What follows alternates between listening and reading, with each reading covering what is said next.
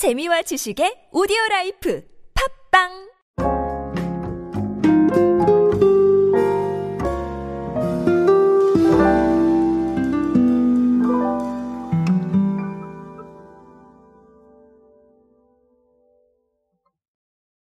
고객, 고객, 그리고 고객. 저는 이렇게 말씀을 드리고 싶습니다. 갑자기 이게 무슨 말이냐라고 생각하실 텐데, 어, 결국 마케팅의 중심은 고객이고, 그리고 그 고객에게 무언가를 줄 수 있느냐라는 방식을 트렌드에 맞게 전달한다면 조금 더 좋지 않을까라는 생각을 합니다.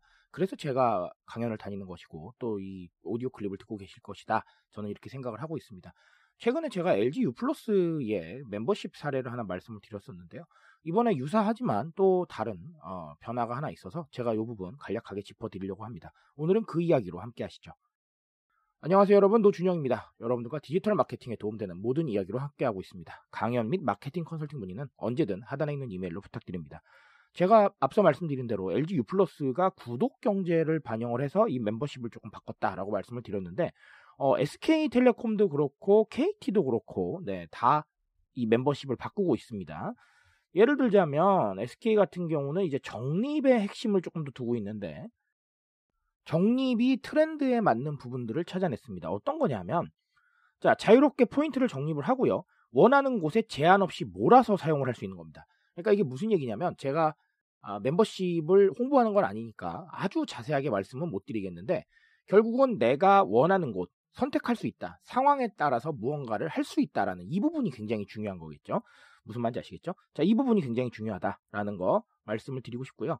뭐 마찬가지로 그렇습니다. 뭐 제휴 프로그램을 넘어서 상생 구조를 만들겠다. 뭐 제휴사에게 이런 얘기도 하셨고 단순 할인 혜택에서 벗어나서 조금 좀 다양화 네, 이런 부분으로 고객에게 색다름을 좀 주기 위함이다. 뭐 이런 얘기도 했습니다. 어쨌든 뭐 과거에 비해서는 좀 달라졌다라는 거고요.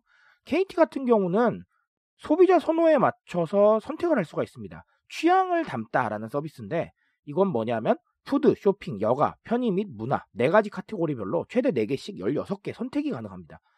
어, 혜택과 프로모션을 선택을 하라는 거죠. 결국은 이것도 상황과 어떤 뭐 취향을 고려하라 뭐 이런 겁니다. 결국은 이렇게 바뀌고 있다라는 것이죠. 실제로 이것에 대해서 상당히 변화가 필요하다라고 느낀 거는 저뿐만이 아니라 모든 분들이 그러실 겁니다. 왜냐하면 저도 특정 통신사를 당연히 쓰고 있죠. 그럼에도 불구하고 이 멤버십 서비스를 받아본 게 몇 번 안 되는 것 같아요. 네, 제가 주로 이용하는 곳들과 그닥 그렇게 접점이 없기 때문에 그 부분이 아쉬웠는데 네, 이런 식으로 변해 나가면 저도 그 아쉬움을 해결할 수가 있겠네요. 그렇죠? 자, 이것이 무엇을 의미하느냐라는 것인데 어, 저는 오늘은 딱 한 가지만 말씀을 드리고 싶습니다. 결국은 아까 초기에 제가 말씀드렸던 것처럼 고객입니다. 네, 고객의 중심을 두고 이 고객에게 무언가를 하는 것. 이 부분이 상당히 중요하다는 건데 결국은 대중 시대예요. 대중이 중심이 되고 있고 그 대중이 무언가를 결정합니다. 그리고 대중이 우리 마케팅에 반영을 해줘야 돼요. 기존에 있었던 음원 차트의 역주행 사례들을 보시면 아시겠지만 어, 그 역주행은 누군가가 인위적으로 만들어낸 게 아닙니다. 대자본을 쏟아내서 만든 것도 아닌 거고요. 결국은 대중들이 그 컨텐츠가 유의미하다. 그리고 이 시점에서 의미가 있다라고 생각하니까 재미있다고 생각하니까 반응을 하는 거고 viral이 돼서 결국은 그런 상황들이 만들어지는 겁니다. 실제로 뉴미디어에서 접근할 때 대중들이 목소리를 내고 또 반영할 수 있는 폭이 점점 늘어나고 있습니다. 그러니까 결국은 어, 이런 멤버십에 대한 것도 마케팅 상황에서 그런 걸 무시할 수가 없는 거예요. 제가 아까도 말씀드렸지만 어, 몇 번 할인 혜택 받아본 적이 없어요. 그런 거에 대해서 상당히 마음이 불편하다는 것이죠. 그런 의견을 표출하고 있고 도대체 이 멤버십 왜 있느냐라는 생각을 할 수도 있을 것 같아요. 그러다 보니까 그런 생각들이 반영이 되고 결국은 대중들한테 맞춰서 무언가 생각을 하고 대중 중심에서 생각을 해야 된다라는 것이죠. 그래서 제가 디지털 마케팅 포인트를 항상 대중으로 두라고 얘기를 합니다. 대중이 필요한 정보, 대중이 필요한 서비스 이 부분만 알려줘도 과거보다 훨씬 더 나을 것이다 라고 말씀을 드리는 게 그런 이유 때문입니다. 자, 또 다른 하나는 결국은 취향의 시대라는 거 꼭 생각을 하셔야 될 것 같습니다. 이 취향이라는 건 생각일 수도 있지만 아까도 말씀드렸지만 상황일 수도 있습니다. 내가 어떤 상황에 있느냐, 내가 어떤 생각을 하느냐, 내가 어떤 취향을 갖고 있느냐 이런 것들에 대해서 선택할 수 있고 반영할 수 있는 거 아주 중요한 기준이 되고 있습니다. 결국은 서비스의 주체가 내가 되고 싶은 거예요. 어, 그 서비스를 제공하는 건 물론 서비스 제공자가 있겠지만 서비스 제공자가 제공하는 걸 일방적으로 소화하는 건 이제는 끝났습니다.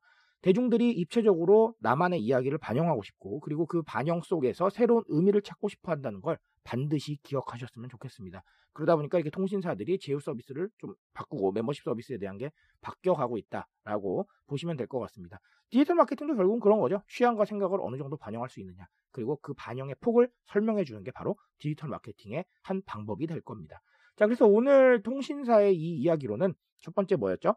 결국은 대중의 시대다. 대중에 맞춰야 된다 라는 거 이걸 첫 번째로 말씀을 드리고 싶고 자, 두 번째는 취향과 상황을 반영할 수 있는 게 정말 중요해지고 있다 라는 거 반드시 기억하셔서 결국은 우리가 말하고 싶은 거 말고요. 대중이 듣고 싶어 하는 걸 얘기하셔야 됩니다. 이 부분을 반드시 기억하고 넘어가셨으면 좋겠습니다. 오늘 제가 드릴 수 있는 얘기는 여기까지 하도록 하겠습니다.